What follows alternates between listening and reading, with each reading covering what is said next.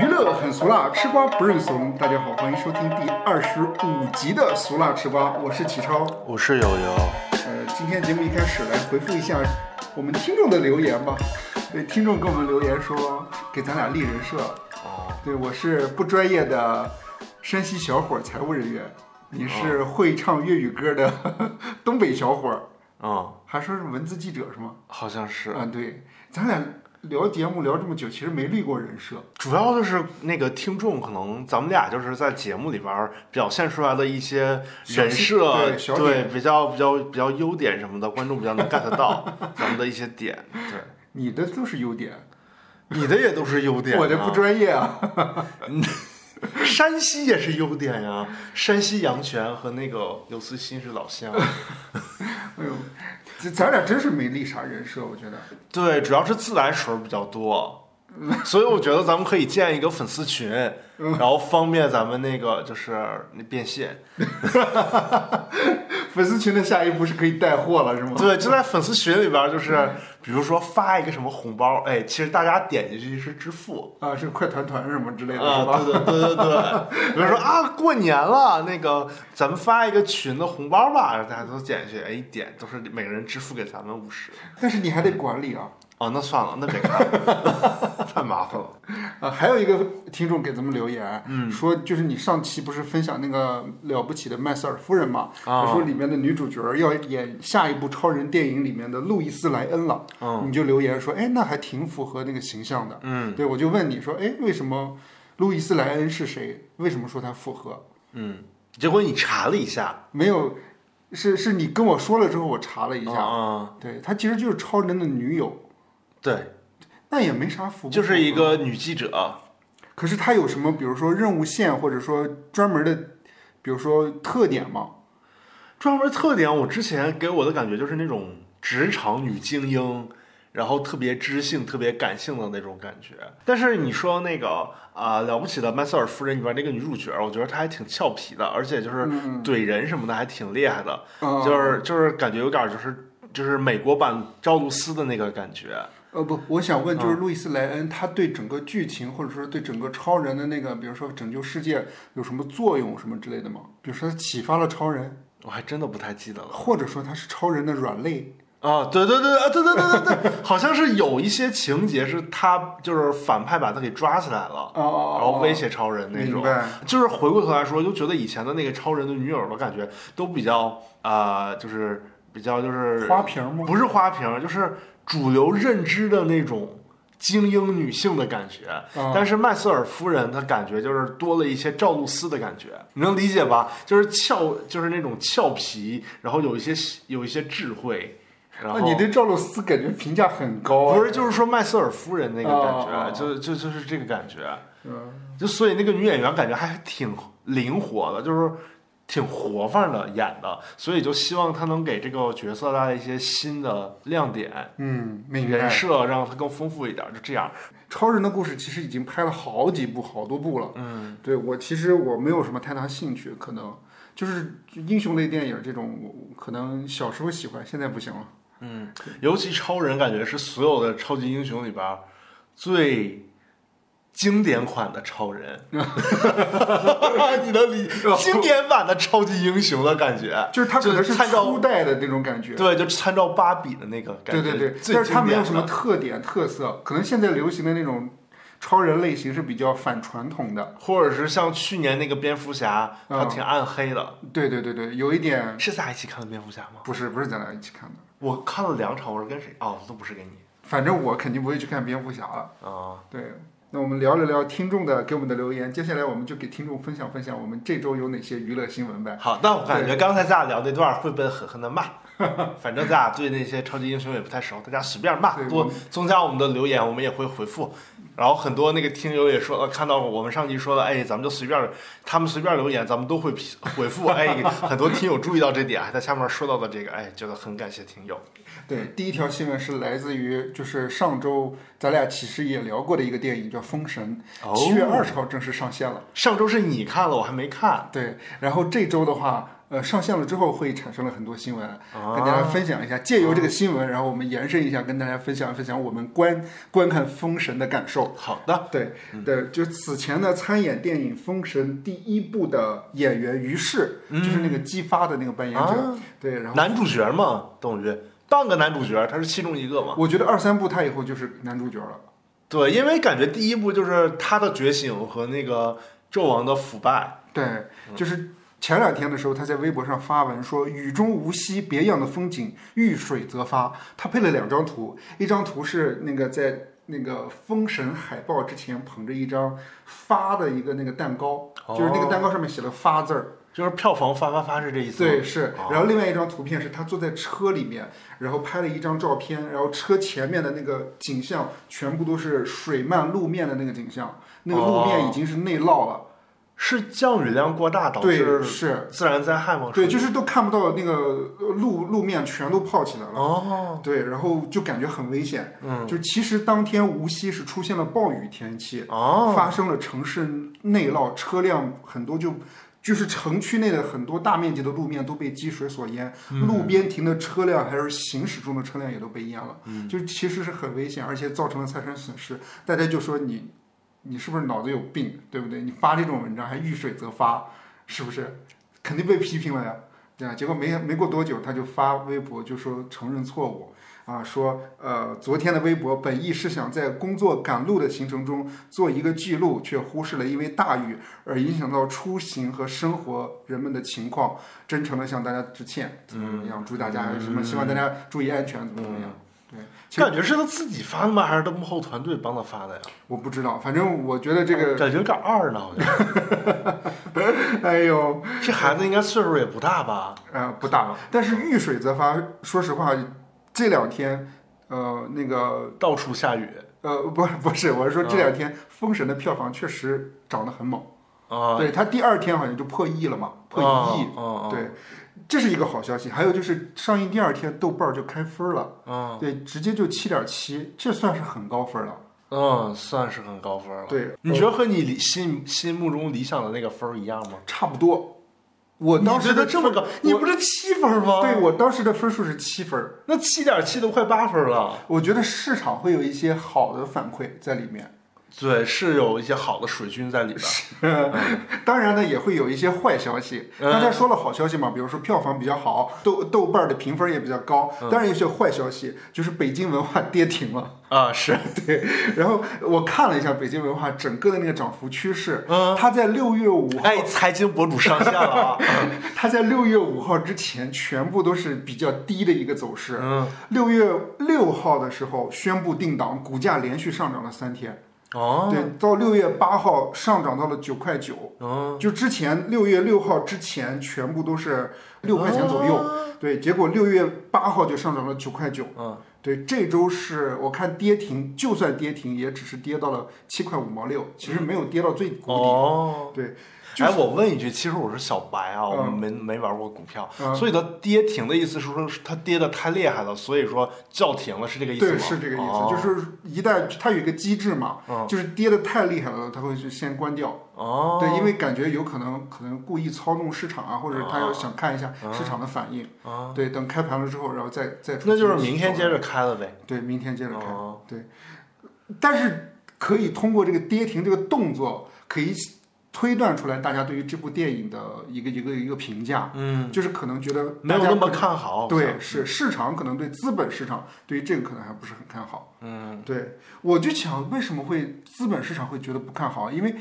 整个暑期档它算是最大片了，体量最大，嗯、对，体量最大。但是我自己又想了想，会不会有可能是因为这部片子的成本太高？啊，我觉得现在的观众不像。几年前或者十几年前，大家喜欢看大片儿，已经过了那个时代了。嗯，大家喜欢看的是那种社会话题讨论度高，然后有一些就是奇奇怪怪的亮点，嗯然后大家会觉得哎很有意思，我冲着这个讨论度大家都去看一看。嗯比如说《消失的她》就是这种嘛，啊，对，比如说出轨啊、渣男啊、渣男呐、搞拉拉呀，闺蜜啊这种，对，是吧？然后对，就这些东西还挺感觉那个点还挺多的。我我觉得主要是友游吧，分享一下观影的感受，来看一看市场的反应到底合不合理。啊， 我没有问，因为上周不是上周不是我分享了一下我的观影感受吗？啊，对，这周不是你你你周一的时候去看你了一下有什么就是说的，比如说你有什么点，然后往外抛，我跟着你一块儿说了。对对，我说一下可以啊，对 可以，可以。就是我看到就是，呃，宣传过程当中会出现几个关键词，它曾经有一些溢美的词吧，我自己个人感觉，呃，有一点商量的地方，有一点可讨论的地方。首先嗯第一个就是史诗大片，就是你觉得有史诗感吗？我觉得还是挺有史诗感的，啊就是从他第一个镜头那个落下，先从一个人的那个死尸的那个被冻住的脸的特写，啪啪啪弄出来，然后雪花一飘然后飘到眼睛啊，雪花飘飘到眼睛里，完了那个一堆死尸，然后城那个那个战争中的那个城池显露出来，我就觉得嗯还挺宏大的。但是吧，就是这种什么雪花飘下来呀、那种特效看多了就觉得有有点儿腻了，尤其是那个。他不是那个纣王的那个血，啊、滴下来了，滴到那个不知道是那个地下的，狐狸的那个对上那面个酸菜窖子里， 酸菜塔，就是滴到那个酸菜塔子里了，就是沿着那个那个石头一直滴滴滴了那么老半天，完了那个呃，他对啊把那他个留了好久，对把那个封印的狐狸。给给唤召唤醒出来了对，我感觉那一滴血能滴这么长时间，然后就觉得这种特效有点就是复古啊，啊对。但是我觉得整体效果还是挺宏大的，包括就是纣王不是说为了洗那个嗯免于那个浩劫天灾吧什么的嗯那种，就是要自己建一个那是什么东西，呃，就是类似一个特别什么祭天台类似那种东西，对，然后就是。然后就在表现建那个祭天的那个台子的那个场景，然后就搭了好好几个好多那个那叫什么，就是就是现场施工的工地的那种嗯各种、各种那种场景，然后那那那那个普通的百姓，然后背着那些东西在那上面来回跑，就像特别像那种什么造埃及金字塔的感觉。啊、嗯，就觉得那个哦很还宏大，还挺残酷的那种嗯感觉拍出来了，是嗯就人被奴役，然后特别黑暗黑的那种腹黑的感觉，他有这种诗阴沉。就是它有就史诗史诗嘛，史诗我理解就是历史和有一点诗意的感觉。我觉得史诗是很沉重的感觉吧， 也有诗意，也有沉重啊。嗯，但是我因为因为我的理解就是，因为那个《封神》它本身是一个呃展露那种就是不管是政治还是人性都是比较暗黑腹黑那一面的，嗯一个故事，所以给我的感觉，如果要是拍的话，他一定会拍那种很阴暗的感觉的那种东西。嗯嗯，所以就是反正有一些场景确实是这样，包括说纣王他本身就是人性那个黑暗的那一面儿，对，我觉得确实体现到了这一面。但是它毕竟是一个十亿体量的大片儿嘛，成本十亿，所以它肯定还会有。要有更多的受众，所以他拍一些，比如说那个就是那种金碧辉煌那种场景，包括服饰的那种细致的那种、那种、那种考究的东西，我觉得还是挺符合就是又有一些阴暗的东西，又给你一些很宏大的东西，这结合的还是可以的。作为一个大片儿来说，至少就是是大部分受众还是能接受的。你要是搞得太阴暗了，观众也看不下去。嗯，那你现在能想象到的，比如说也有类似这种史诗级别的电影有哪些？哈利波特，哈利波特是史诗我啊，觉得挺史诗的呀， 就是又史诗，然后又展现出来那种特别诡异的那种，就是奇怪的学校魔法学校的氛围，就是那种我现在想到哈利波特，想到那种各种楼梯，然后互相就是那个就是就是叫什么，就是肢解，嗯然后再重新组装，让那些学生在上面走，然后各种画里边的人，那个都都能出来唱个什么歌剧，然后什么新闻的简报都都都能表现出来。嗯我觉得这个场景还是挺史诗的，因为我上周吧还看了那个《纳米纳尼亚传奇》，是吧？嗯我就觉得像《纳尼亚传奇》还有《指环王》什么的，就是它那个有点太。正常了，可能在那个年代来看还是挺宏大的，但嗯是现在来，我在重看的时候，我就觉得有点假。嗯 现在我觉得现在观众的审美已经跳脱出了那种纯大片儿的感觉，他们喜欢的是就是大片儿里边儿你可以宏大，但是大片儿里边儿你要带一些新的高概念的东西，新的亮点的东西，比嗯如说像芭比似的那些特那些那些有特色，嗯就是什么。呃，看起来就是架构的那个世界观特别奇特，嗯然后人物的人人设也特别有特点什么的那种，就是人设也特别古灵精怪的，观众喜欢看这种东西，就是喜欢，就是有点就是宏大的东西看多了，喜欢看这种反宏大、反反叙事，嗯然后反那种特别，就是大家比较熟悉的那种人设的东西。嗯，你说你要说让我选一部有史诗特点的一部电影，嗯，史诗宏大的那种感觉，啊，我想到了，你先说。就是我现在暂时没想到哎，好你的说你想到哪部我？想到那个英雄了，我觉得还挺宏大的，哦，英雄是有点史诗感，史诗感是吧？对，它有点诗意在里对，面。诗意加史诗，然后还有一些，它有点儿那种。呃，多多重叙事的那个结构，再对加上其实它每一层叙事里边都有自己的那种色彩分布什么的，对，就是但是封神就没太多诗意吧？我觉得他不是没有，我觉得是他更注重的是这个故事的整体性，所以他的视效、他的人物设定，包括他整个故事的走向，包括几条线的分布，都是为了完善这个整体性。你太在乎这个整体性，它的特点就会被削弱。明白。你能理解我说的东西吗？我意思吗大概理解哦你说了你那个意思。哦对我们还有第二个关键词好叫的做父子亲情。嗯对，你看，我觉得纣王和他本身的父亲的关系，嗯他是二儿子嘛，嗯对吧？还有就是四四个质子和那个东西南北伯侯的那个关系，嗯尤其是那个季昌和季发之间的那个关系，嗯，他第一步其实要完成的是。三个叙事线，第一个叙事线是纣王的那个昏庸无道，嗯他自己人性的恶被狐狸完全激发出来了。嗯第二个线，他要是讲的是激发从一个被洗脑的工具人儿变成了一个自我觉醒的人，呃，要开始反抗了。嗯，第三条线讲的是那个呃姜子牙等神仙下凡，申公豹是呃夺取封神榜，不是，就是呃也是，那是其中一个副线吧。嗯它主要是讲神仙下凡要帮助姬发了。嗯，就是这条线铺下来了，所以说就是这三条线汇合到一起，就是说要反了。嗯那么它的结尾落点是这个，所以其实就是它主线想讲的是这个，然后它最想讲的主角呢是姬发的觉醒，嗯然后呢，呃，纣王的恶是贯穿始终的一条，就是也不能说是引线吧，就是动最动机对他的他的恶的上升，催发出了神仙的搭救和激发的觉醒。嗯对，就是它是一层底层的线，嗯然后加上两层这个动的人物的线，所以它主要想的讲的是激发。嗯但是它的问题就在于说，他什么都想讲，讲的东西就很平均，就是并没有说，比如说我要讲一个这个主角的觉醒，我会我会套着他来讲他之前是什么样的一个人，嗯然后他为什么会被洗脑，洗脑之前是什么样的，他他是怎么被洗脑的，洗脑了之后他是怎么样一步一步觉醒的，看到了。嗯，比如说纣王的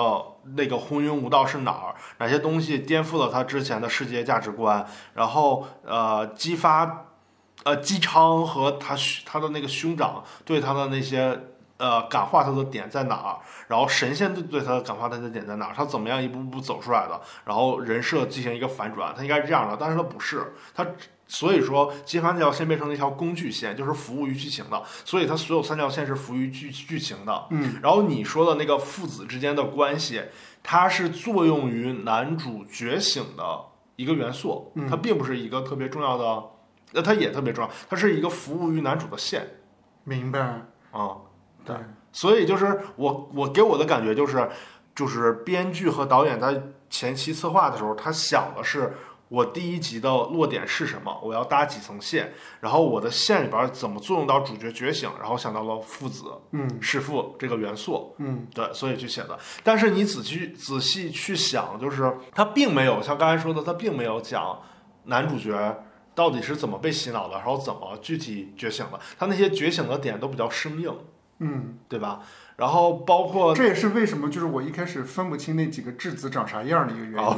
就其实他没着重的描写这几个人的特点或者思想，对，而且你刚才说纣王和他爸和他和他哥之间的那个关系，嗯他也没讲纣王怎么从那个可能可能之前是善的，怎么变成恶了。嗯然，后他爸对他的影响在哪儿？他和他哥的关系到底是什么？他也没讲，对就是你只是能通过这些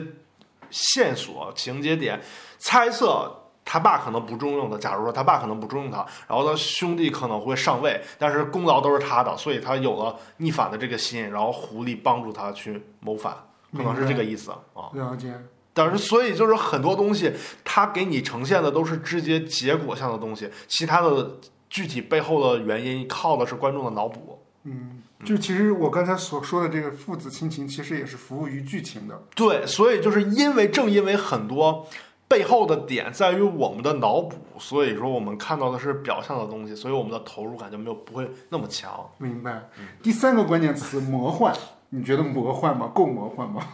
我觉得他是这样的，他就是因为那个你主要就是打仗，还有那个双方对抗，请各种神仙来那个助阵的那些戏都在二三部里，嗯所以第一部并没有那么多这种戏。嗯所以它加，我觉得你要说魔幻的话，就会有几个部分。第一个部分就是说，它加了杨戬和嗯哪吒，哪吒下凡，嗯然后其实他们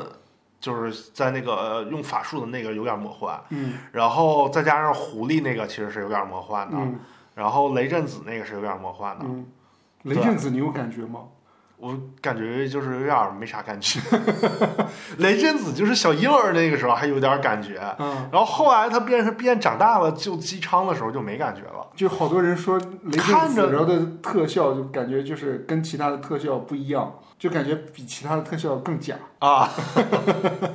确实没啥大太大的感觉。我以为魔幻会让我感觉有一点新奇的东西，哎这就它有一个点，就是它把那个姜子牙给改小了。啊就是姜子牙，我一开始以为可能，比如说有多少年的道行啊，啊，他就是四十几年的，对对，对，是，我就觉得这好像他这意思就是说啊，他四十几年，我们都几千年，就牺牲你吧，也没问题，就这种感觉。对，而且就是其实他有点牺牲掉姜子牙这个人设，他没去着重讲姜子牙这人设。是，就是一个自我牺牲的人嘛。但你，我记得之前的《封神》里边都会讲，就是姜子牙是一个有点就是郁郁不得志，然后然后因为那个要要要讨伐。纣王，所以就被那个元始天尊派下山，然后呃然后到凡间之后，他不太能适应，啊、人间的生活，还娶了一个老婆，然后那老婆还嫌弃他，是他就觉得各种不适应，好像那么大岁数了，直到后来就是姜太公钓鱼被赏识，然后才一步一步又起来了，翻身的，所以他有这么一个人设。到这儿的话，就变成一个完全自我牺牲的人，就没有太大的感觉了，看着。还有一个，我觉得是可以聊一聊表演。嗯，我觉得表演就是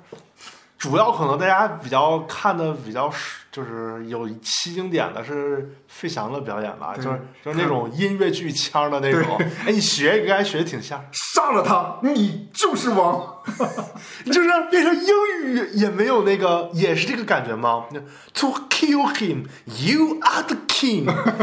就 这种感觉，你知道吗？对，就是他，呃，感觉说话太音乐剧了。对是还有那个演那个比干的那个叫叫是叫是王洛勇吗？我忘了那个老师，反正那个老师之前也是演音乐剧的嘛，也是那个感觉，所以就是都是端着的那个感觉。啊哦、但是他王的气质在那儿，是不是端着也合理？也合理。呃，但是刚其实就是结合到我们刚才说的嘛，我觉得这个电影为什么会让就是大家看起来还觉得哦挺宏大的，就是还不错，但是没有那么走进我们的心里。嗯我觉得有几点，一个就是说之前叙事它的叙事点太明确了，嗯导致说人物的线都它是比较直给的，嗯所以就是没有那种人物成长的那种特别像。就是一般，比如说我们讲一个人物，这个电影就讲那个人物，嗯就可能我们投入的投投射就是共情点会比较强，嗯没有这个共情点。一个就是说它那个特效太宏大了，太满了吧？所以会拉近那个与与我们之间的那个距离，拉近还是拉拉啊拉远了，说错了，会拉远和我们之间的那个距离。嗯再有一个就是它这个表演太音乐剧的那个范儿了，嗯话剧的那个范儿了，再加上它本身这个这个情节也是有点儿就是什么什么什么那个俄狄浦斯、莎士比亚的那个嗯感觉。啊呃 有点莎就士比亚更感觉渐离了。嗯对，是还有就是李雪健老师的那个声音，嗯他不是之前好像是因嗓子为有问题，不是，他是他是得喉癌吧？喉癌，对对对，所以他那个声他发声不是特别方便嘛。嗯，但我就觉得就是他可能也用了一些后期的，把他的声音就是剪的尽量大家能听清，嗯但也有点别扭。就是不看字幕的话，听着也挺累的。是，就是它应该类似于像地《流浪地球二》一样，把那个声音修复一下。对，就好好多场场景，就是大家都笑场嘛，嗯就是那那个那句话是怎么说来着？就是就是那个他们四个四个呃叫什么侯东伯四个侯伯在那儿什么卜卦，然后然后在那儿讨论的时候，姬发出来了，他那个话是怎么说？他是我的儿，是吧 对对对，那块他是我的，那怎么 说？反正那一怎么场，感觉像反正是我的神？反正他他嗯出来的时候那一段儿，然后确实我的那一场也有好多人笑。嗯，就是他说的特别像那个，就是特别像反派那种那种，嗯，这么说不太好啊，嗯特别像那种太监看到了宫廷事变，嗯，然后看到了自己要被杀了，然后在那个太后要马上要逼宫逼他死，把他给逼死之前啊喊了那么一嗓子，特别像，像不像？就像那个《知否》里边那个宫变，然然后最后那个那个小侯爷还是什么？哦朱一龙他妈，嗯然后疯了喊的那一嗓哦子，特别像这种感觉啊哦，哦，明白，是不是啊？是当然，他不像不太像正常情境里，就是父亲要救儿子那种感觉。就我觉得，就是当然老艺术家的表演，我们是没有什么可挑剔 的哈。但是这个声音，我觉得就是如果呈现的效果没有那么有意思，就是 不是有意思，就如果它呈现的效果没有那么完美的话，是不是也是可以配音的？嗯或者说，它就是给我们造成一种这种这种效果呢？因为这个电影整体就是太正一点了，嗯所以其实它添加了很多这种奇奇怪怪的元元哦素。就李雪健老师这种比较邪魅的声 音，也是其中一个亮点。我看那个报道里面嗯说，李雪健老师还设计了很多东西，就比如说哦四个那个东西南北的那个哦哦伯侯，哦然后在那儿在那个场上的时候，不是让嗯儿子杀他们的时候，嗯那一段之前所有人都是正跪着面向纣王，啊只有他是侧跪的，那啊是他自己设计的。他说他其实不认这个王，啊对，然后他就觉得一定要侧面的对跪着他，啊！是，对我就觉得看了这个电影吧，我就想到了《流浪地球二》，啊因为《流浪地球二》里边不是那个 Moss 吧？啊和李雪健感觉那个那些细节，感觉他俩好像串通在一起。李雪健是幕后大 boss 的嘛，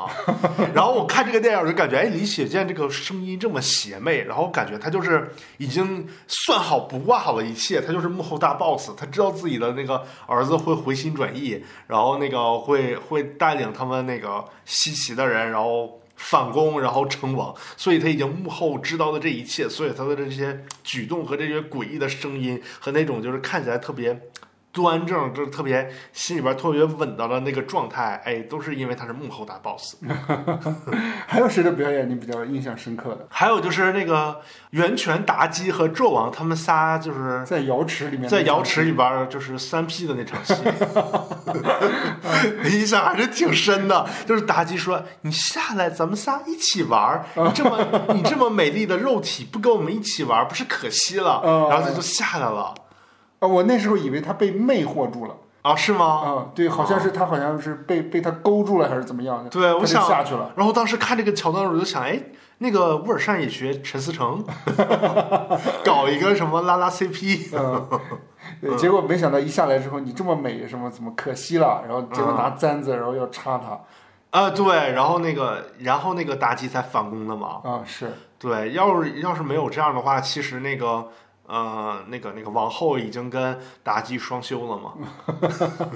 你是觉得呃王后那那场戏演的不错是吗？没有，我觉得印象印就是这些点印象还是挺深的，就挺有意思的感觉。啊，我们看了一下乌尔善导演目前的那个采访啊，这他说目前的项目进度就是说，呃，后两部都拍完了，也剪完了，嗯，只不过的话等着做后期，嗯，现在所有的力量全部都是在第一部。对，要看第一部的市场反应，让他们先回本儿，才可能尽快的推进第二部、第三部。是，对，所以这么讲的话来说，其实拍三部曲是有风险的。但是它不是三部连拍嘛？是后期特效还是需还是还是有风险的，是不是这对，个意思？是，就是需要第一部卖的票房的资金来补后面的二三部的特效。对我看到有一篇报道，上面说《封神三部曲》的片方负责人曾经对外说，他希望三部影片能够达到一百亿元的票房。我 操！对，他说，哦按照一部电影需要取得三倍成本的行业粗算惯例，《封神三部曲》总票房达到九十亿元，平均每部达到三十亿元才能回本儿。哦，那他这样的话，总成本还是三十亿，不是十亿啊！对，三十亿加。我天，那还确实挺高了。对，风险性挺大的。其实这项目可嗯能可能当年当年来看这个项目还是还是可以的，但是现在疫情之后，大家好像不太吃这种项目了，不是？对。关键还有一点就是，北京文化不是这部影片的主要的出品方嘛？对，对，我看了一下啊，就是说之前北京文化之前就有很多就是不好的消息一直缠绕在身上。嗯之前首先是就是他有那个专门的高管实名举报他财务造假，嗯这是一个；还有就是呃郑爽的那个呃那个《倩女幽魂》嗯，阴阳合同，嗯其实也是北京文化的那个事情。哎，那那个《倩女幽魂》，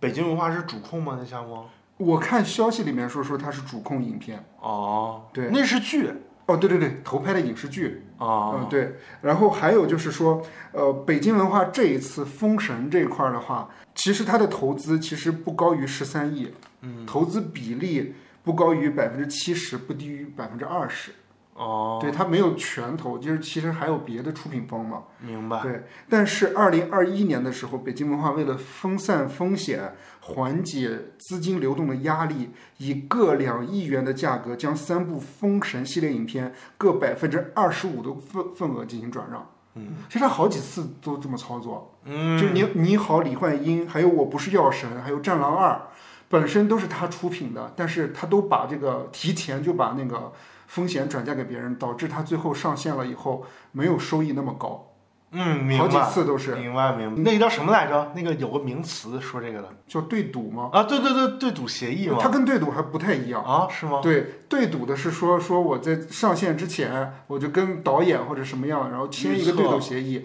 一定要达到一个什么东西，哦然后最后会有一些惩罚的措施，怎么样？样？他这个不是，他是我投了这部电影了，这部电影也做了，但是他也不知道后面能不能带来那么好的收益，那我这部分就把提未来的收益提前转嫁给别人，你先给我钱。对，哦，他是这样这样的一但个概是念，是这样的嘛？比如说，如果这个收益没有这么高，那那个钱不是还要退回去吗？哦，有可能，但是我不知道他这个协议是怎么签的，但起码他就想先拿到钱。哦，大家就觉得北京文化有一点短视，哦，就是你明明很看好这个项目，为什么不一直把它看好下去？嗯对，导致后面的北京文化所有的股价全部都很低。嗯，对，它算是我我看了一下它整个的股价，它最低的时候，二二年四月份的时候才三块多，哦，对，到现在为止七块多，算是比较高的点了。我我那是现在卖的值吗？我觉得北京文化不值，哎哦就是也不应该买。哦，对，就是它的风险系数太高了，是，就是它纯粹是，嗯，怎么说呢？因为生产内容的话，可能它如就果是不能持续的生产优质的内容，就导致它的股价。那就可能就是短期持有那种投机性，可能有什么社会话题，你低的时候买，然后社会讨论度点高，然后更价高的时候你再卖了，就只能那种赚赚赚个短期的，是不是这样？嗯所以我有时候觉得说，它所谓的这个跌停，可能是不是有人故意，比如说之前买了之后，他觉得在高点抛出去，哦，有可能。对，哦呦，呃上线了，我赶紧抛一下。它即使再涨，我也我也要抛了它，因为后面不没有太多的刺激点了。哦，明白了，就是有可能它上线了之后，票房不会那么理想，它价就会股价就会下跌对了。它可有能可能那个点就是最高点了，他觉得。呃，也不一定，就是啊他可能觉得，就是后面有可能，比如说票房真的很好，哦它还会涨，哦但是可能那个人可能就不太看好了，就是说说我涨够了，啊，明白了，我明白了，我不要明白了，不要就玩是了我赚这些就够了。是嗯，对。目前我看到还有就是，比如说徐峥导演也在微博上称赞了《封神》这部电影，说太好看了吧，说什么本来总以为总为这类特效大片提心吊胆，没想到故事说的这么好，嗯啊。既通畅又兼顾了对历史和神话各方面的照顾，对纣王的设定才是真正的内在驱动，而且整体的价值观是正向的，太难得了。年轻的演员们很给力，帅的帅，美的美，阳漏了漏，他没说漏的漏啊，嗯阳刚阴柔的气质都绝了，太赞了！中国电影加油，这个暑假就雄起。哦，你为什么专挑他的那个微博来念呢？没有，我是觉得他自从那个上次那个事儿之后，对，就啥是事儿啊？就是那个传销风波之后，很少露面。就是就是就是说他要移民的那个事儿。对对对，不是陶虹也不怎么出来了吧？啊，你是说张挺那个是不是？啊，对，是啊，咱会被张挺封杀吗？不会吧啊？张庭也不来内地了。那挺好，对他算是什么？徐峥比较最近比较比较怎么说？低比较调。低调，对对对，是。封神，你还有什么想聊的吗？封神还是挺期待二三部的吧？我觉得，我觉得重点的那些戏就是对对抗的戏啊，文太师跟姬发怎么和姜子牙这边怎么对抗啊，然后各路神仙怎么出马呀、这些戏还是都在后面。包括姬发后边有没有人人物的弧光在成长啊，演员的那个演技有没有在往上提一提什么的呀？还是要看后续的，就是那个怎么拍吧。对，所以二第二部你还是有有有有意图想去看的是吧？嗯，会。你呢？我也想看，因为上期我也说了，说第二部我可以去看。好啊。对，是，对。那接下来呢，和封神也有点关系，嗯。 就是有一个上的热搜，然后我通过这个热搜，然后找到了一个和封神有关的消息。这个类似何静那条新闻啊，对，就是嗯最近呢有一条热搜叫姚笛最新状态，啊，对，我就看这是啥呀？结果一点进去是姚笛录制了一个短视频，在视频里面呢，她这个状态呢就是有点整容的状态。她是这么说的：“她说大家好，我是演员姚笛，由我主演的电影《封神霍商》已经全网正式上线播出了。蹭热度的我在片中饰演妲己、九尾狐，祸乱八方，引发三界热血大战。”经典国民 IP 强势回归，一起来看《东方传奇魔幻故事这个感觉，这个片方也挺鸡贼》。的。啊对，我就而且他，而且还找他演妲己，就是那种魅惑君主的那种感觉啊 对，而且就是一看这个热搜，有点像是买的，你知道吗？啊！对，是，是，对我看了一下，然后这其实是一部网大，嗯，对，名字呢就叫《封神》，然后哦《封神之祸殃》，哦，祸呢是祸乱的祸，伤呃祸伤，伤是呃那个殷商商的商嗯，对对，网络大电影，它的出品方是奇数有余，嗯，就网大那个它算是比较前排在前面的网大头公司部网了大公司，即三个网头部网大公司之一嘛。对，其实他很厉害。对，我在看的时候，我还专门看了一下这个这这部影片。嗯，对，然后给大家踩踩雷，就是大家不要看，真的千万不要去看。其实有鱼会封 杀你，那我跟你讲，刚开头的时候，前几个镜头，按理说网大最最精华的部分不就是前十几分钟吗？然后前十几分钟就正好是姚笛， 姚笛和纣王。啊，他俩干啥呢？就在床上啊，就是其实姚笛我看了一下，然后整个表演的话比较浮夸一点，哦对，就是靠眼神勾着纣王，哦，对，感觉就是感觉纣王就已经没了魂儿的感觉一样。哦对，纣王是谁演的呢？嗯，金刚山。啊，挺阳刚的。对，他俩开篇就认识了吗？但他俩开篇就是他其实就已经开始在诱惑纣王了，已经变成狐狸精了。对，已经、呃啊已经就开始让他去修建露台了。啊，对，这就是他又就要修建那个祭祀的那个台，他的动机是他要修建那个台，然后靠纣王的力量，然后去召唤妖王。啊，对，就是妲己是有任务的。啊，对，在这里面是后面开始演的，我只是先跟大家分享一下。哦，对他就是呃意思就是说说，你看好多人都反对修这个露台，就是他就说怎么办？纣王问他怎么办，他就说我我发明了个炮烙。哎，我记得不是有一个那个阿娇，是不是也拍过那个对，之前阿娇不是也拍过一个网大吗？呃也演妲己？对，也演妲己，那个好像就是叫《封神妲己》吧之类的。哦，嗯明白。反正我看到这条新闻之后，我就看了看这个影片嘛。其实它这个影片主要讲的就是妲己和雷震子，啊，对雷震子的成长故事。其实主要是雷震子哦，就雷震子之前可能从小就在什么呃，在别的地方寄养，然后一群师弟们，啊，是不是师哥师弟们，然后都认为他是另类异类，嗯，对。结果突然他发某一天，然后师傅告诉他，其实你还有个真正的父亲，嗯叫叫叫姬昌。对，嗯，然后他才他才去救他的父亲去，他护送他父亲回西岐。嗯这一路上，然后两个人嗯就开始相认，嗯对，就这这个过程，他是妖嘛，嗯但是他那个心性又不定，嗯，对，所以就是讲他的这个过程，啊，对，反那正妲己在里边角色重吗？她没跟雷震子产生一段人妖恋啥的。没有没有，他妲己他整个的动作相对来说，我我就感觉他好像就是靠眼神，哦就是靠手势，就他也没有武打动作哦，就是比如说他是妖嘛，然后别人别人攻击他，他就是甩一下手，啊，对，然后这个就就别人就死了。 《新白娘子 传奇》你只不过是妖版的，啊，对，是吧它不是那种善的那种，它妲己，它是恶的妲己，啊对，然后就是可能挂了几场威亚，啊，对，能看出来，那那个听你这么说，这个雷震子的人设不就是参照了哪吒的人设吗？那雷震子整体的那个画风或者说那个扮相，特别像孙悟空。啊对，就是可能就是没有长成猴之前的孙悟空。啊，对，就是很多人说说这片儿的话，然后还不如叫雷震子大战妲己的。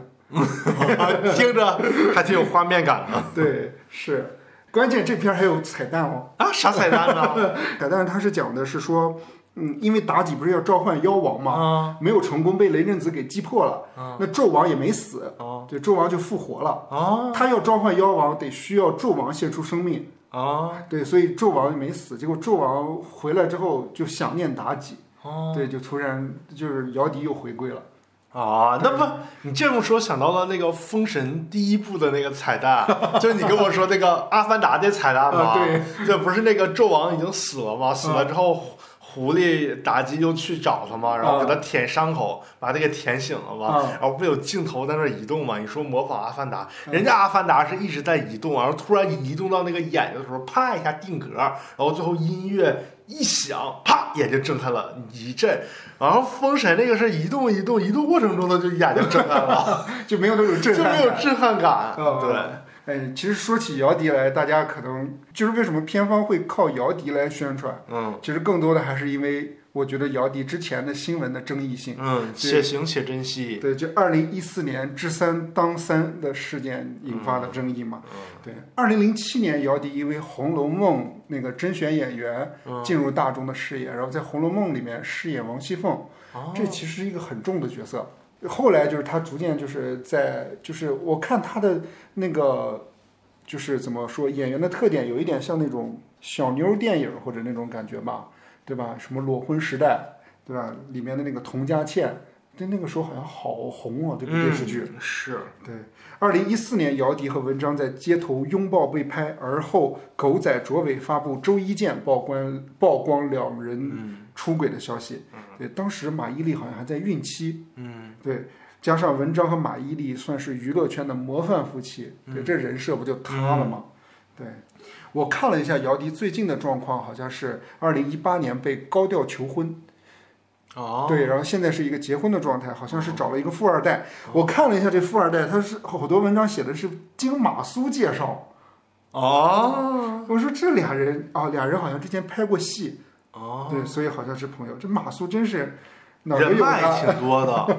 嗯对，是。那文章最近又有什么新的状况呢？对，七月十一号，我看有最新的报道说，当代都市情感题材话剧《钟馗嫁妹》由杨立新、文章主演，将于八月二十三号到二十六号登台首都剧场，哦九、月份，然后可能会开启全国巡演。哦，你会去看吗？不会，那你介绍半天，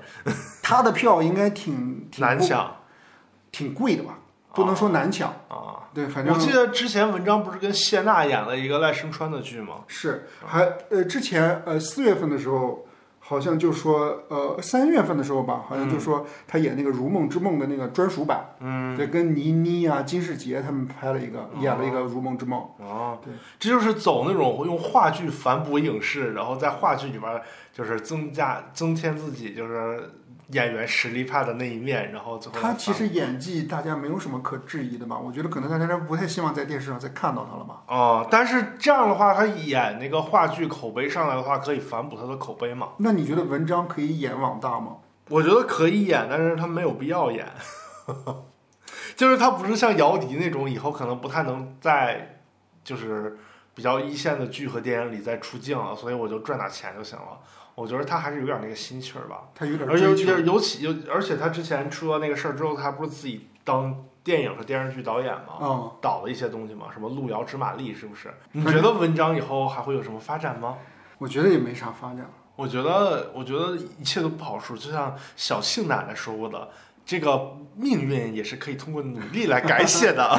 接下来呢，就要提到另外一条消息， 就是对，就是我们今天最重磅的那个新闻，对小庆奶奶，小庆丫头。小庆 奶，小庆奶奶再度回春的新闻。是嗯，但但但是刚上一场那个上一条新闻，我再补充一点，好的，就是说四月份的时候有曝光说文章和新的女朋友、啊，对和家人一起同游三亚，啊，对，然后最近有也好像也有拍到说说他有带着新女朋友怎么怎么样，嗯，对，是有这条消息。那小庆奶奶呢，也是一条热搜。哎，对，最一开始呢，我是看到有一条热搜叫做“刘晓庆七十一岁演少女”，嗯，当时我就在想，我说这条怎么可能会成为热搜呢？她不是总演少女吗？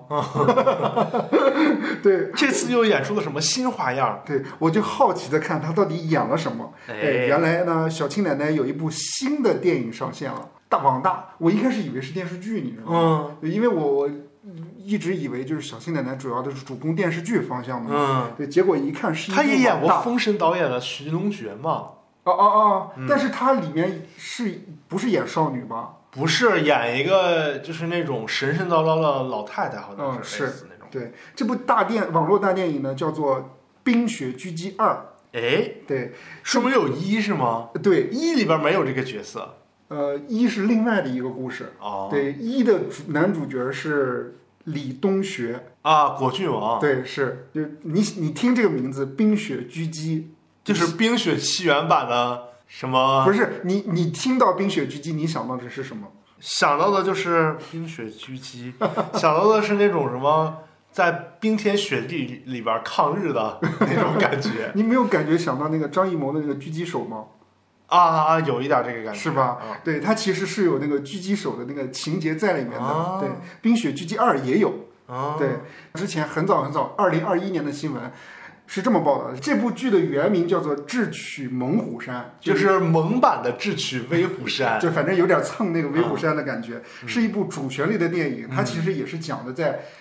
冰天雪地的东北的有一个，对，就有一段传奇的故事。嗯不是就有一个那个山大王吧，算是。啊，对，然后奶奶，你听我说，没有那是演红灯出记演啊，出小庆奶奶对，那是红灯记，不要不要混的。啊，对我看了一下，里面庆儿姨里面没有说她演的是多大年龄，啊那里面的角色名字叫丹娘，啊，对，她是山大王的女儿，啊大家都叫她丹娘，也没就是说她多少岁，就是一直嫁不出去的女儿对，有可能就是一个嫁不出去的老姑娘，啊对，而且是非常骁勇善战的一个呃女匪头子，啊，对，反正就是演她父亲的角色的人呢，比她比她小12岁十八岁，啊，十八岁呢对比她小十八岁，啊对，然后她叫那个人叫爹，啊，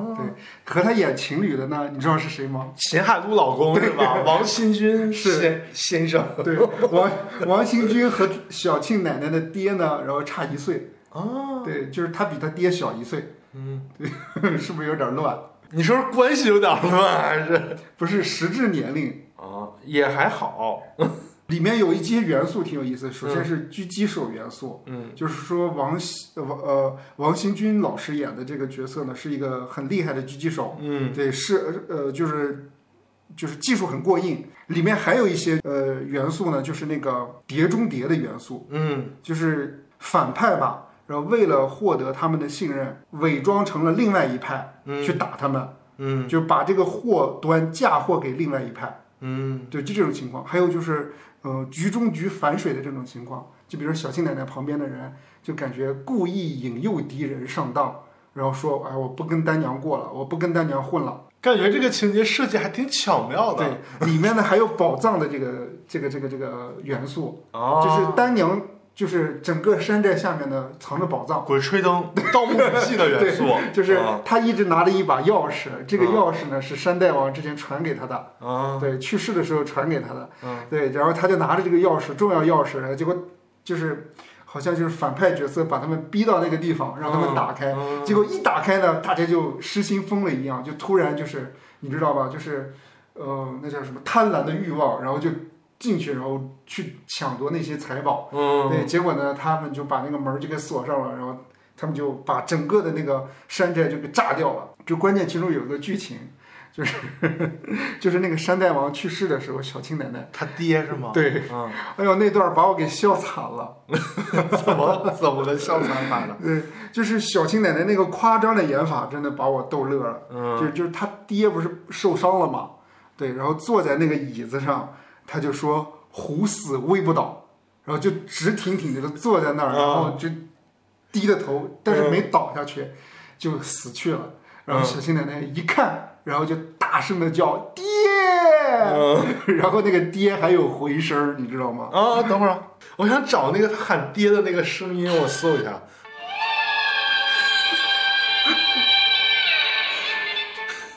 哎，录进去了 吗？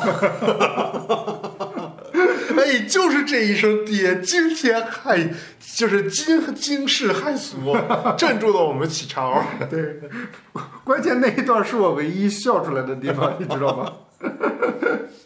还有回声，感觉像《聊斋》的。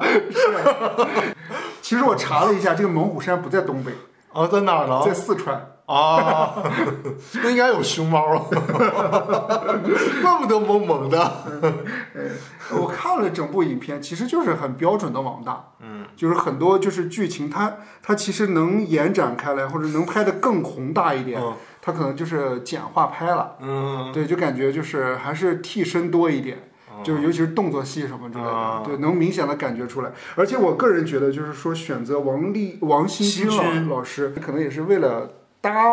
搭那个小庆哪来的颜值？他俩颜值比较贴切。你这说完了，秦海璐老师啥感受？你说说。哎哎呦呦，是，其实小庆奶奶演过很多次少女了嘛。嗯，对，九五年的时候，四十三岁的小庆奶奶演武则天那的时候，小庆阿姨，呃，对，九五年，四十三岁，那时候其实不违和。嗯，对她那个时候也很年轻，很是漂亮。皮肤保养的好。是，对。后面的话是后面好像是演了一个那个《隋唐英雄》嘛三，啊，对，对，那里面演十六岁的少女，嗯，她好像是陈冲远他妈还是他婆婆？好像 是。但是后面还有好多剧啊，都演少女，大家哦其实每次出来都会讨论一番。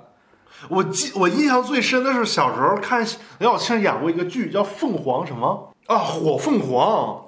《火凤凰》。我印象最深的是就这这部《火凤凰》的这部剧，小庆奶奶在这部剧里一人分饰三角。同时演了一个就是相貌丑陋的一个富家小姐，嗯然后被骗感情，还后来因为她浴火重生嘛，变成了一个那个比较艳丽的歌女，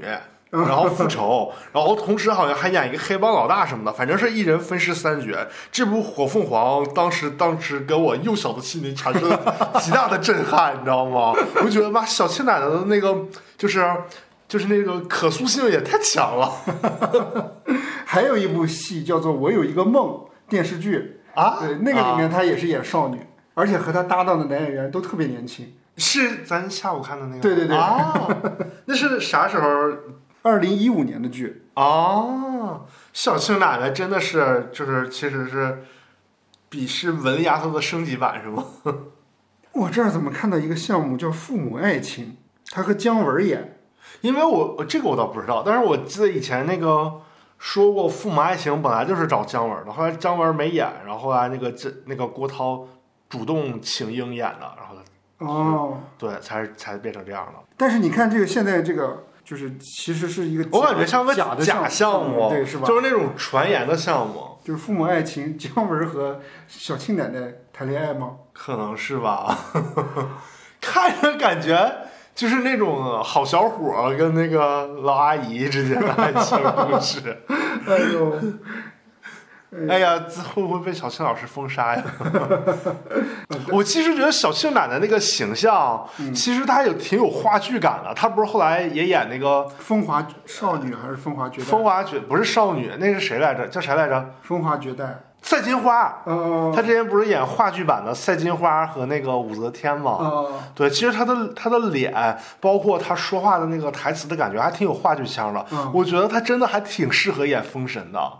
毕竟他也是之前跟那个乌尔善合作过嘛。是我觉得就是，如果那个《封神》有续集的话，纣王他爸不没了吗？你嗯可以模仿那 纣个，王他妈。对，可以模仿一个《还珠格格》的那个续集的感觉。除了文太师回来了，哎，咱也整一个纣王他妈回来了。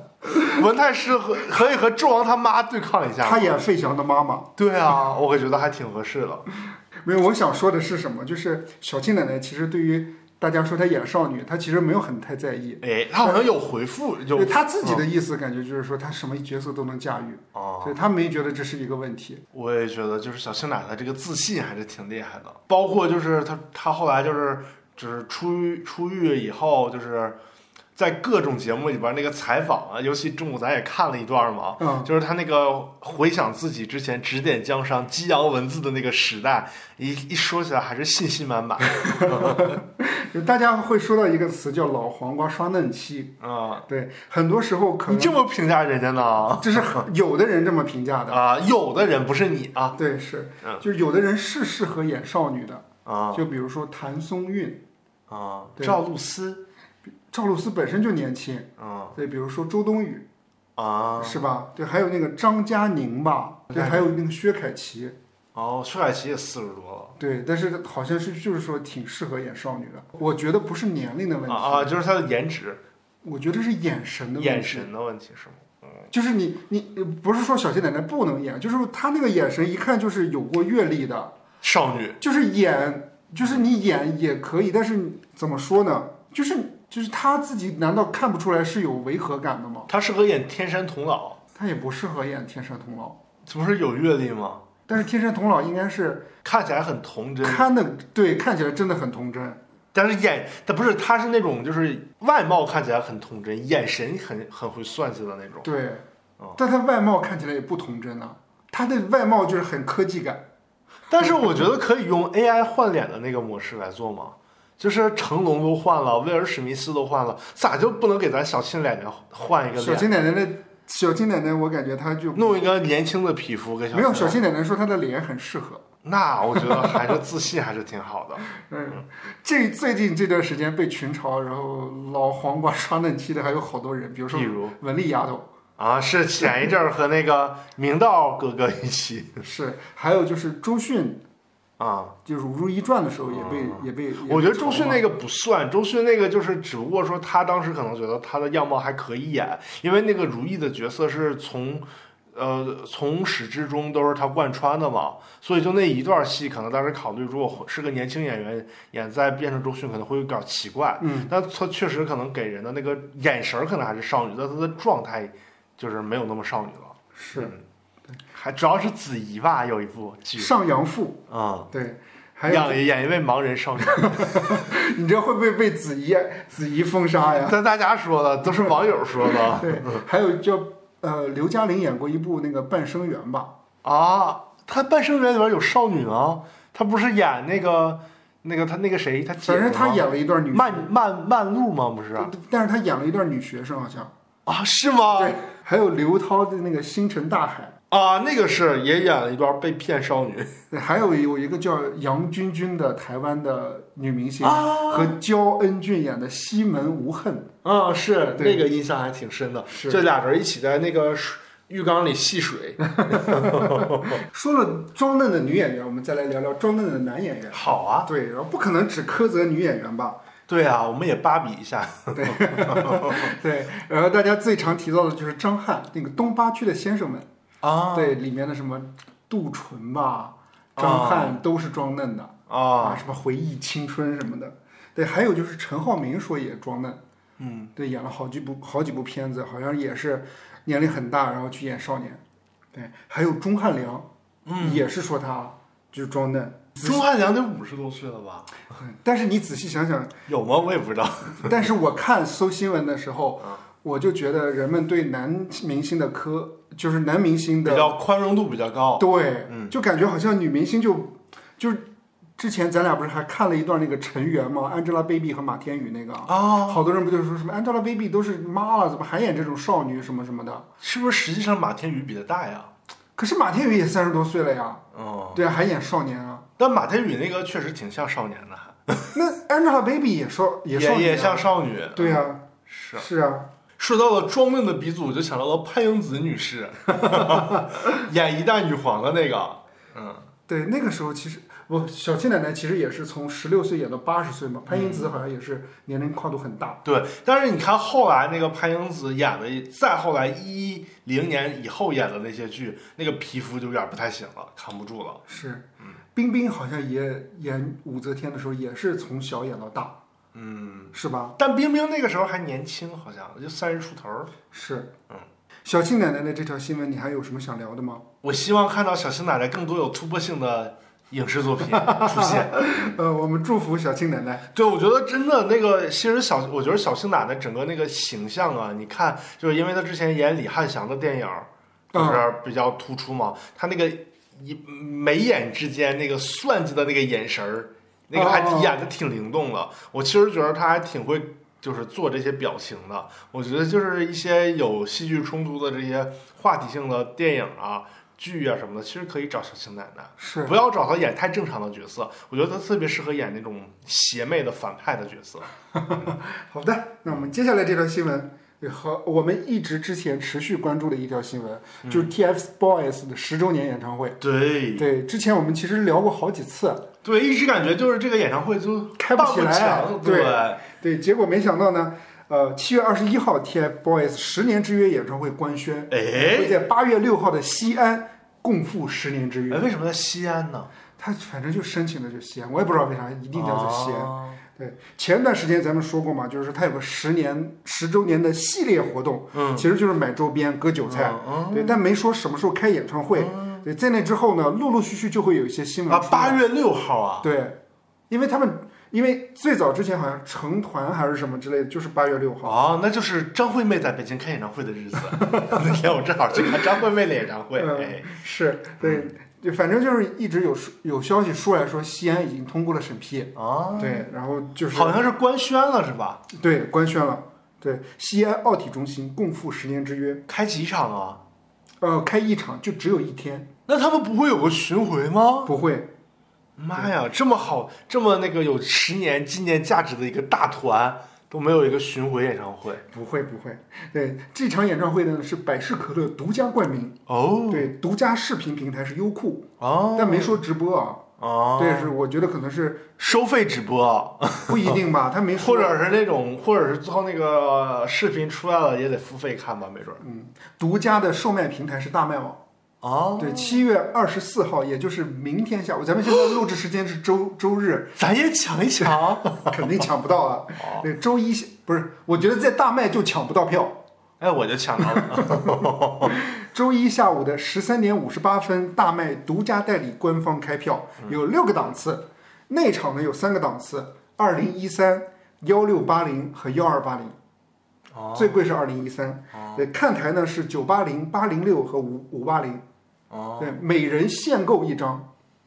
哦啊，还不能带亲亲朋好友去，只能自己去。对，是之前不是流传过一个假的那个演唱会流程吗？嗯，就是特别离谱的那个，整个演唱会有各种什么网络直播，还有休息区的那个直播，嗯，对，然后明星直播，呃，什么还有什么王俊凯吊威亚表演， 是蔡依林是特别嘉宾吗？不知道，反正就是 俩人一起唱一个那个，哎，叫啥来着？玫瑰少年。没有没有没有没有那个流程，假反正那个流程图特别的假，假的离谱，什么啊好像有十六个小时还是怎么着？哦，对，我们来回顾一下 TFBOYS 之前的演唱会。好啊，对哎，都其没实关注过。其实他出道以来每年都开演唱会，哦只是二零一九年、二零二零年疫情以后就再没开过，哦，也是二零二二零年之后，感觉他们仨的事业哎飞黄腾达，可能在各各自个的领方向各不一自样领吧。域，对，也不好再聚了。对，之前疫疫情之前，你看啊，一三年、二零一三年他们正式出道嘛，嗯，对，二零一四年的八月三号，嗯他们举办了一个小的一个演唱会，在北京华联长盈购物中心，啊是那个购物中心哪儿啊？是咱俩看那个芭比的那个，就是长楹天街对面儿。我知道那儿是那个是那个一楼大厅吗？我不知道，我我没、啊我没细查，啊，二零一五年就在北京的万事达开了演唱会，哦对，二零一六年是北京和广州各一场，啊二零一七年是在南京办了两天，呃两场，哦，对，二零一八年是在北京工体，二零一九年是在深圳，其实它每年都开，嗯，但是每年开的话呢，每年都会有各种各样的争议，对，给大家举了例，就给大家列举一下，对，哎有有哪些争议？第一个争议呢，就是好像我看新闻当中有说到，有粉丝专门拿激光笔射他们的脸和眼睛，哦，我觉得这挺恶劣的吧？是有点就是你到底是喜欢人家还是不喜欢人家呀？不就是另一个人的粉丝去射我有看到消息，就是这条消息不哦哦不保真啊，是蔡徐坤的粉丝混入其中，拿激光笔射人家，蔡徐坤粉丝还挺有钱的。我我不知道真假，反正我觉得，嗯，反正我觉得，不管是不是粉丝和别人的粉丝也好，我觉得这个做法都非常不文明，而且是啊也影响了整个的演出流程。是，对啊，照到人家脸上脸上那是有什么意思呀？到底要博关注吗？让明星看到你？反正就是那个摄呃，就是拿激光笔的粉丝，好像现场就直接被保安带走了。嗯还有一个争议呢，就是唱功差，嗯三个小伙子全都是用真声，简直太难听了。嗯 我有看了一下二零一九年的那个演唱会的那个片段，嗯，是难听，这个都我不在没我没看过，我没有评论资格啊。都不在音准上。对哦，我看有网友说说完全假唱，呃，就是我宁愿他们完全假唱。哎，那跟华晨宇的比呢？华晨宇还算在调上吧？哦，对是那个癌，反正 还那个调儿还挺奇特的。但是我想说的是，你看，呃，几年过去了嘛，对，王源自己也开过演唱会，是不是？各自的事业都有发展，嗯易烊千玺也发了新专辑，可能今年会不会他们的唱功有所精进呢？嗯我们拭目以待。 哎，这个其实你刚才说完之后，我想到了小庆奶奶喊的那声“爹”，啊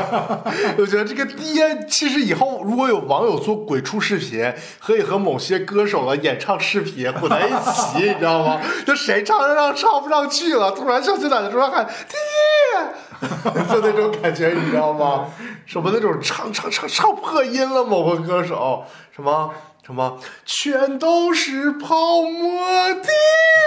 的。 就这种感觉，哎太损了。 突然我想到这个段子挺有意思，哎，还有一个争议就是嗯灯牌大战，就是 为什么说灯牌大战？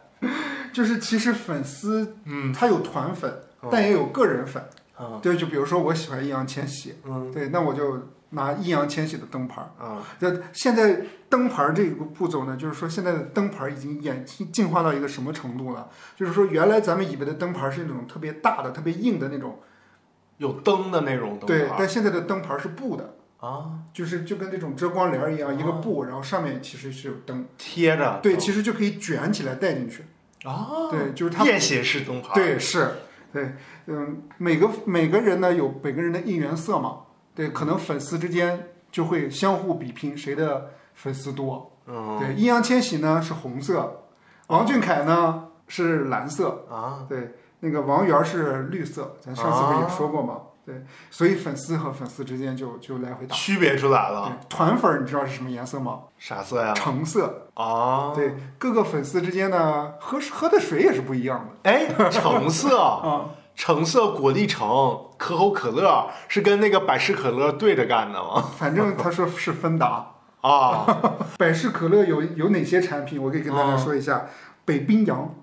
啊这是橙色吧？啊，对，然后它本身自己百事可乐本身就蓝色，那就是王俊凯。嗯，绿色我看是这儿有一个绿色可乐百事可乐，它的系列是美年达，啊那也就是说各种颜色都有了呗。啊，是，那可以弄个彩虹色吗？ 对，之前不是说那个喝矿泉水嘛，分开，啊，呃，王俊凯是那个冰露或者说那个百岁山，易烊千玺是农夫山泉，啊王源是怡宝， 啊，还分的挺清楚的，是对，没有白开水吗？ 白开水是可以是一起的那个团粉儿是白开水， 反正他们说说什么便宜点儿反正他们说是团粉儿是那个那个那个芬达，啊对，但现在看每年达都可以包括哎，其那中。这些品牌就是这些那个喝的饮料的品牌会给他们赞助吗？我不知道，啊，但是这个演唱会的本身赞助就是是百百事事可乐。可乐对哦，七月十八号，有网友在西安公安的那个呃公呃视频下面留言说，TFBOYS 周年演唱会能不能加大安检力度，把灯牌儿都扣了？啊然后对此呢，西西安公安回复网友对扣牌儿的要求说，不影响安全的前提下，大家都玩的开心才是。啊也也就是说，可以带灯牌儿。啊对！好期待这场演唱会。啊嗯对，那一天我们就看一看红色多还是绿色多还是蓝色多。啊，对我自己觉得应该是红色吧。管他什么颜色，我去看张惠妹演唱 会。 还有一个争议呢，就是说他嗯们团舞的时候不是跳舞嘛，对，然后抄袭韩国男团的舞蹈。对，啊大大家粉丝，当然粉丝肯定会说嘛，说这是编舞老师的错啊啊，他不是不是那个三个小朋友的错。啊！对，是这样。还有一个争议呢，就是 VIP 可以购买优先购买票。什么 VIP 啊？对，二零一七年演唱会的时候发出来的一个有争议的事件，购票须知里面说，呃，二零一七年不是在南京有两场演唱会吗？嗯说这两场演唱会会向 TF 家族官网一年制及以上的高级会员优先开放。嗯，时代俊峰呃峰峻将向高级会员分别发放两场见面会的购票码，高级会员抢到购票码后，可以等永乐票务官网开放售票后，凭购票码买票。也就是说，你虽然交了这个会费了，但是你也得掏钱买票。哦，是，而且关键哦，它还有一个须知里面有一个小字，注明了不能保证所有会员都能领到购票码。哦就就是因为这一条啊而引发很多 TFBOYS 的网友众怒，嗯粉丝众怒。哦，以上所有的争议，我觉得最大的还是粉丝之间相互对比。哎，那这次演唱会他们仨人会共同表演吗？有什么一起合唱的歌吗？应该会合有合唱，啊，对，肯定会合唱。是像范玮琪和那个张韶涵，张韶涵的那个《如果的事》那么合唱 吗？为啥他俩的合唱有问有意思啊？你不记得那个《如果的事》他俩合唱吗？啊就是一个在台上唱，一个在下面圈儿在那走，啊，俩人完全就是没有交集没。有交集，但是合 起来还是挺完美的那次。啊哦明白，嗯，应该还会有合体吧？三个啊人站在一毕起，竟也没有太大矛盾嗯，对，但是矛盾主要是粉丝吧？啊。是，是嗯，我觉得可以，就是百事可乐嘛，就是买多少百事可乐，然后百事可乐那个瓶盖儿或者是那个包装上面会有赠票，或者是会有什么东西，是用这种模式来宣传。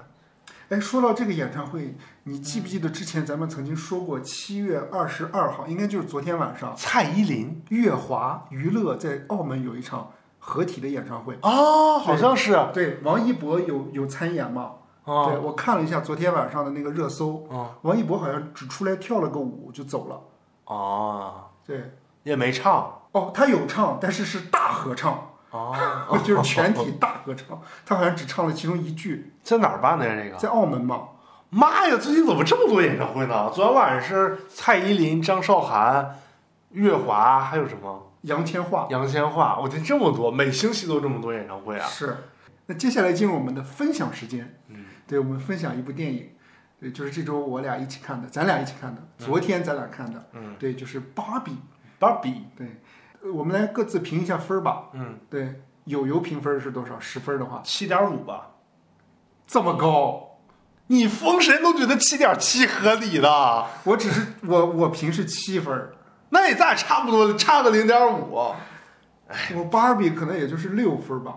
啊！你说封神七分啊，啊芭比六分啊，哦，那你讲一下。对我先说说我我自己的想法呗，好的，就是我自己先说明一下，就是我觉得芭比整个的主题也好，概念也好，我是很喜欢的。嗯，就是她到现实世界当中，发现现实世界是不完美的这这个状态，嗯后面她又接受自己这种不完美的状态，这整个概念我是非常喜欢的。嗯但是整个的拍摄手法和讲故事的方式，我自己觉得我不是很喜欢。嗯，就怎么是说呢？纯从我自己个人观点的角度来说的话，我不太喜欢他只给的这种方式，嗯，就是直接把这个观点硬塞给你的这种方式。哦，确实是，就是就是就是我喜欢他通通过这个故事让我启发到，就是这个人物的转变给到你一些启示。，对，就是可以通过一个故事或者情节，能够震撼我或者给我扇一巴掌让我惊醒的那种，而不是说通过语言通过台词去告诉你啊我们怎么怎么样怎么怎么样，嗯就这这块儿的话，我我觉得就是这样的话就是没后劲儿。嗯就有一点像它像灌给你的感觉一样，就是是咱们在看的时候，其其中以里面对于女性觉醒的这些台词，我是希望芭比能够在她和真人世界对比的过程当中，能够自己顿悟出来，嗯而不是通过那个妈妈来来说台词说出来。嗯我觉得这个她说出来，这个芭比也理解不了啊。嗯，她如果没有在真实世界生活中，其他的芭比怎么可能会意识到她说的这个东西是合理的呢？嗯对，就是有一个桥段，呃，就是跟大家讲一下，就是有一个桥段，就是芭比和那个肯不是来到了现实世界吗？嗯肯突然发现现实世界是一个父权社会的世界，嗯，就是男性主宰的世界。嗯之前他在芭比的乐园里面发现，大家其实不太 care 这些肯们，对吧？嗯，是那是女权视角，对可有可有可无的一个存在。等他真正来到现实世界的时候，他用了几个很节奏很快的一些片段去描写肯看到的这个世界的情况。我觉得那块儿我是很喜欢的。嗯，他就是用反讽的方式，然后去问那个人：现在难道不是父权社会吗？他说现在还是，这只不过我们隐藏的更是更隐藏了。嗯，对，我觉得那块儿都很好。嗯，包括比如他又回到芭比的乐园里面，他去。灌输自己在现实世界当中给女的洗脑，对体会的那个，但是那个过程洗脑过程他也没拍，嗯，就是我自己感觉他回去他，我觉得洗脑不成功啊，嗯，怎么芭比再回去，反倒全世界都变了呢？嗯，芭比乐园全变了呢？嗯这个我理解不了，就这个过程，我觉得他没拍出来，嗯，对，是，就是包括比如说，你看这个妈妈对所有的那个芭比唤醒他们的时候，嗯说女人很矛盾的那些点，其实这些矛盾的点原来在芭比的世界里面是没有的。嗯，对，在现实父父权世界里面，难道他们体会到了这些点吗？而且也没说呀。嗯，是吧？我希望就是说这个事情是让我自己发掘到、自己启发的，或者说有人点拨我的。那关键他讲故事这一部分的很多点我也看不懂，他嗯可能我觉得有点太美国文化了吗？是的，很多笑点其实是是是有一点那种文化差异的，我我举个例子，比如说那个呃，肯不是回去之后把那个芭比的衣服从楼上扔下来嘛，每扔一次，那个衣服都要亮亮相一下。啊、我就不知道那个点是啥意思。因为可能它就是芭比的经典款的某些衣服，可能咱们不太懂，那和剧情有啥关系啊？啊，那和剧情有啥关系啊？所以咱们不是 咱们不是那个点的受众嘛？你就好像比如说它是 TFBOYS 的什么大电影，扔下来他某件那个演唱会上的战袍，一件一件扔下来，哦粉丝就会觉得哇，这扔了，这个样也扔了，可是这种那感觉段，可是那段是一个很冲突剧情的一个阶段，我觉得不应该出现那个情况。那个时候是芭比回去之后，发现突然发现我自己的屋子被肯占领了，嗯，被一个男权社会占领了，嗯，他应该那个内心是很崩溃的，嗯， 扔衣服是很悲伤的，为什么那个衣服又亮相一下？我觉得有点儿，就是他是故意造成这种建立的像，因为你看他本身，他整个做的这个芭比世界的这个环环境的整个环境的感觉和人设的感觉，它就是一个夸张嘛。啊，对，他首先，你看他里边儿每个人每天打招呼就很假，其实他也反讽了现实世界里边的人也是很虚假的礼貌。然后呢，它里边每个人什么每天早上要喝水，打扮的美美的那种感觉，很多很多食物什么的喝喝的也都是不存在的。对，它其实营造了这种虚假繁荣的这种感觉嘛。嗯，哦，所以它就是一个真空的世界。所以你，我觉得是这样的，它本身造了这么一个整个的世界观，所以有的时候你去理解它的呃情节的转折呀，或者是一些关键的点的推进啊，它就是用夸张的方式来表现的。明白包括就是你说像后来那个什么高司令他们那一段自己自我又觉醒了，尬舞对他他和那个上汽那个男主他俩在那儿尬舞，嗯怎么怎么怎么那个对打在沙滩上对打，突然突然变成了尬舞，嗯，他可能就是那个世界观啊。明白但是他的问题在于哪儿呢？呃，我觉得是他没讲明白人类的世界观和芭比的世界观到底有什么区别。嗯它区分的不是很明确，因为在芭比，刚才咱们说是一个很夸张的世界观，到到了人的世世界之后，芭比的那个办公大楼里边儿那些高层的那个方式也很夸张，是包括说传达一个。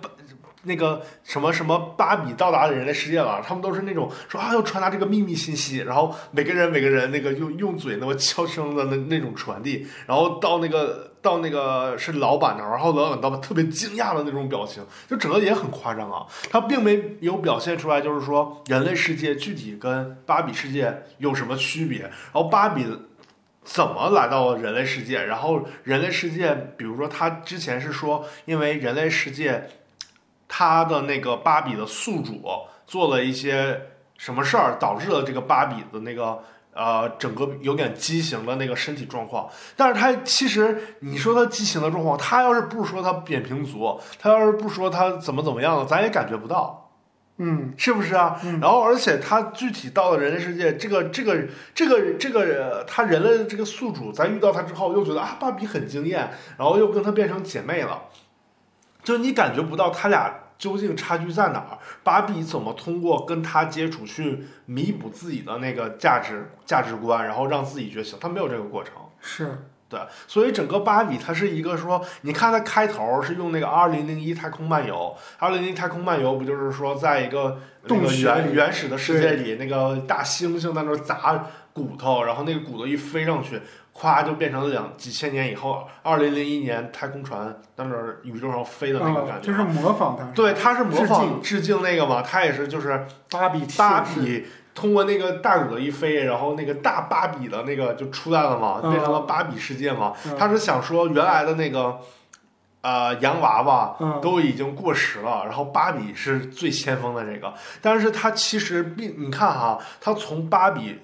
第一次亮相，然后出来到到人类世界，再到回到芭比世界去给男男的反洗脑，到整个过程结束，他都没有讲芭比到底有什么改变。嗯，他只是说哦，我那个我我我看到那个那个肯变了，我特别沮丧，然后哦又被这个话洗脑了，又觉得那个哦那个我我又有自信又回来了。但是他到最后结尾到最后，他都不知道他自己想变成什么，是那个最后他那个设计者出来了，告诉他你做自己，他才觉得做自己的，所以他整个没有这个觉醒的过程嘛。嗯嗯，这个是一个，但我但我比较能，我昨天是觉得这个逻辑都很僵硬，但是我后来重新想了之后，我觉得它的整个电影的定位，并不是说一个嗯、呃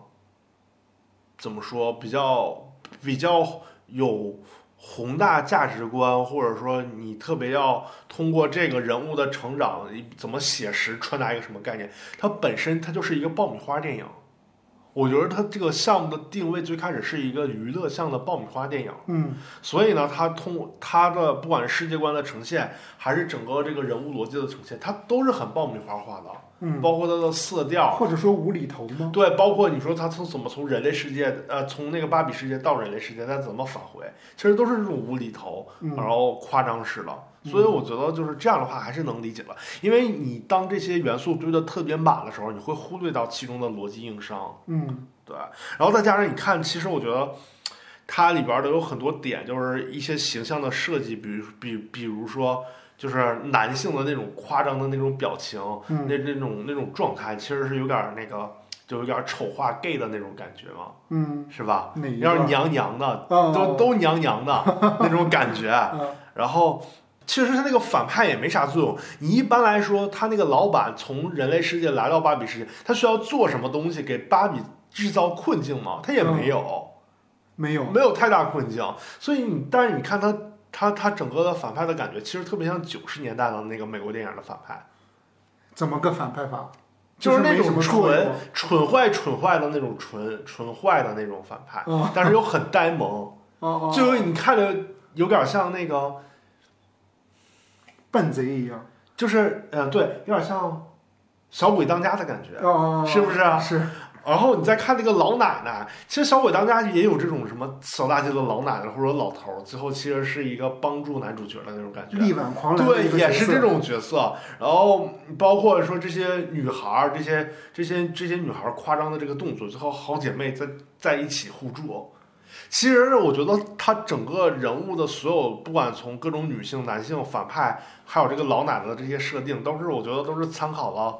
以前美国喜剧的那个方式，那种人设的，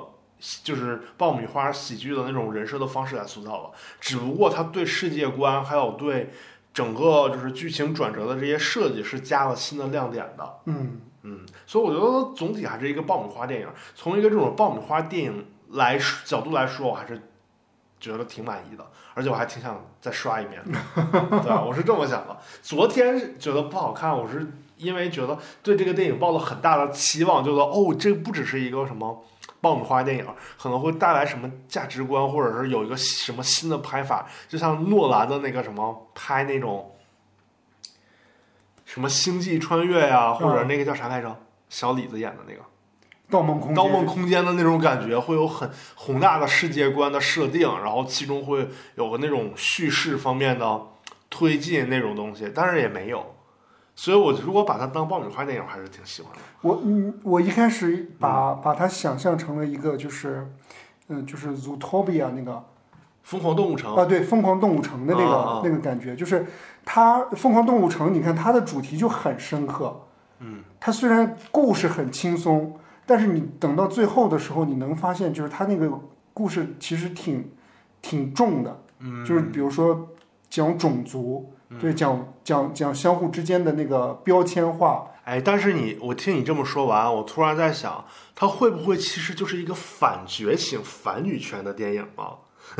它不可能反女因权为呃，不可能反女权。但是你看哈、它既然写一开始女权那么在那个芭比世界女权那么容易获得，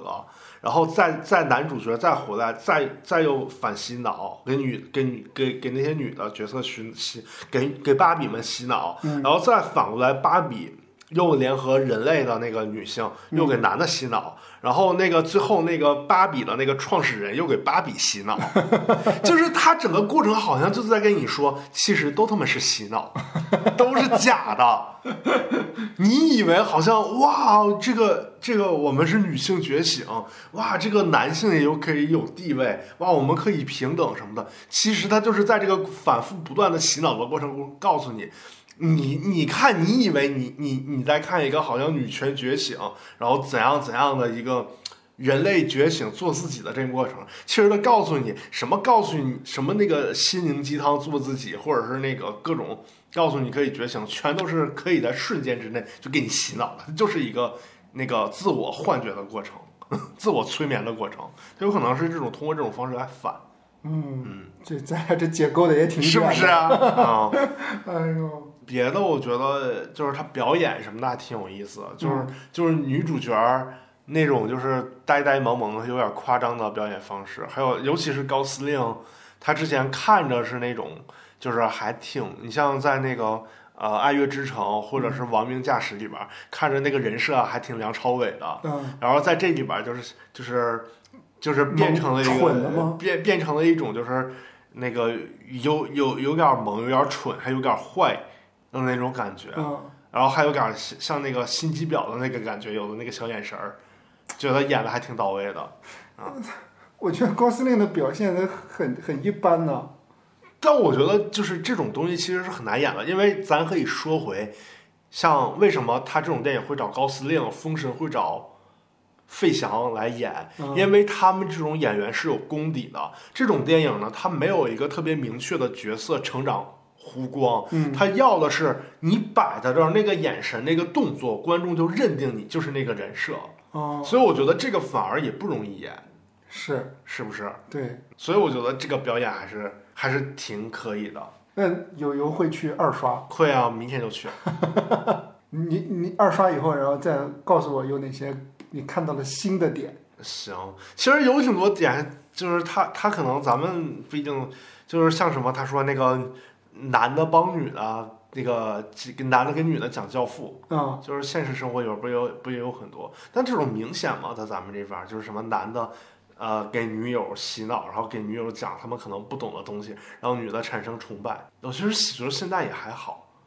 哦，也还好。嗯，对啊，我觉得反正芭比还是一个挺值得看的电影的，封神也挺值得看。我觉得这俩电影都是值回票价的。啊、虽然各有优优缺点吧。对，那我们接下来就期待我们的澳门海默吧。嗯，好的，也期待 TFBOYS 八月六号的西安演唱会。对，嗯那以上就是本期节目的全部内容了，感谢各位的收听，我们下期节目再见，拜拜拜拜。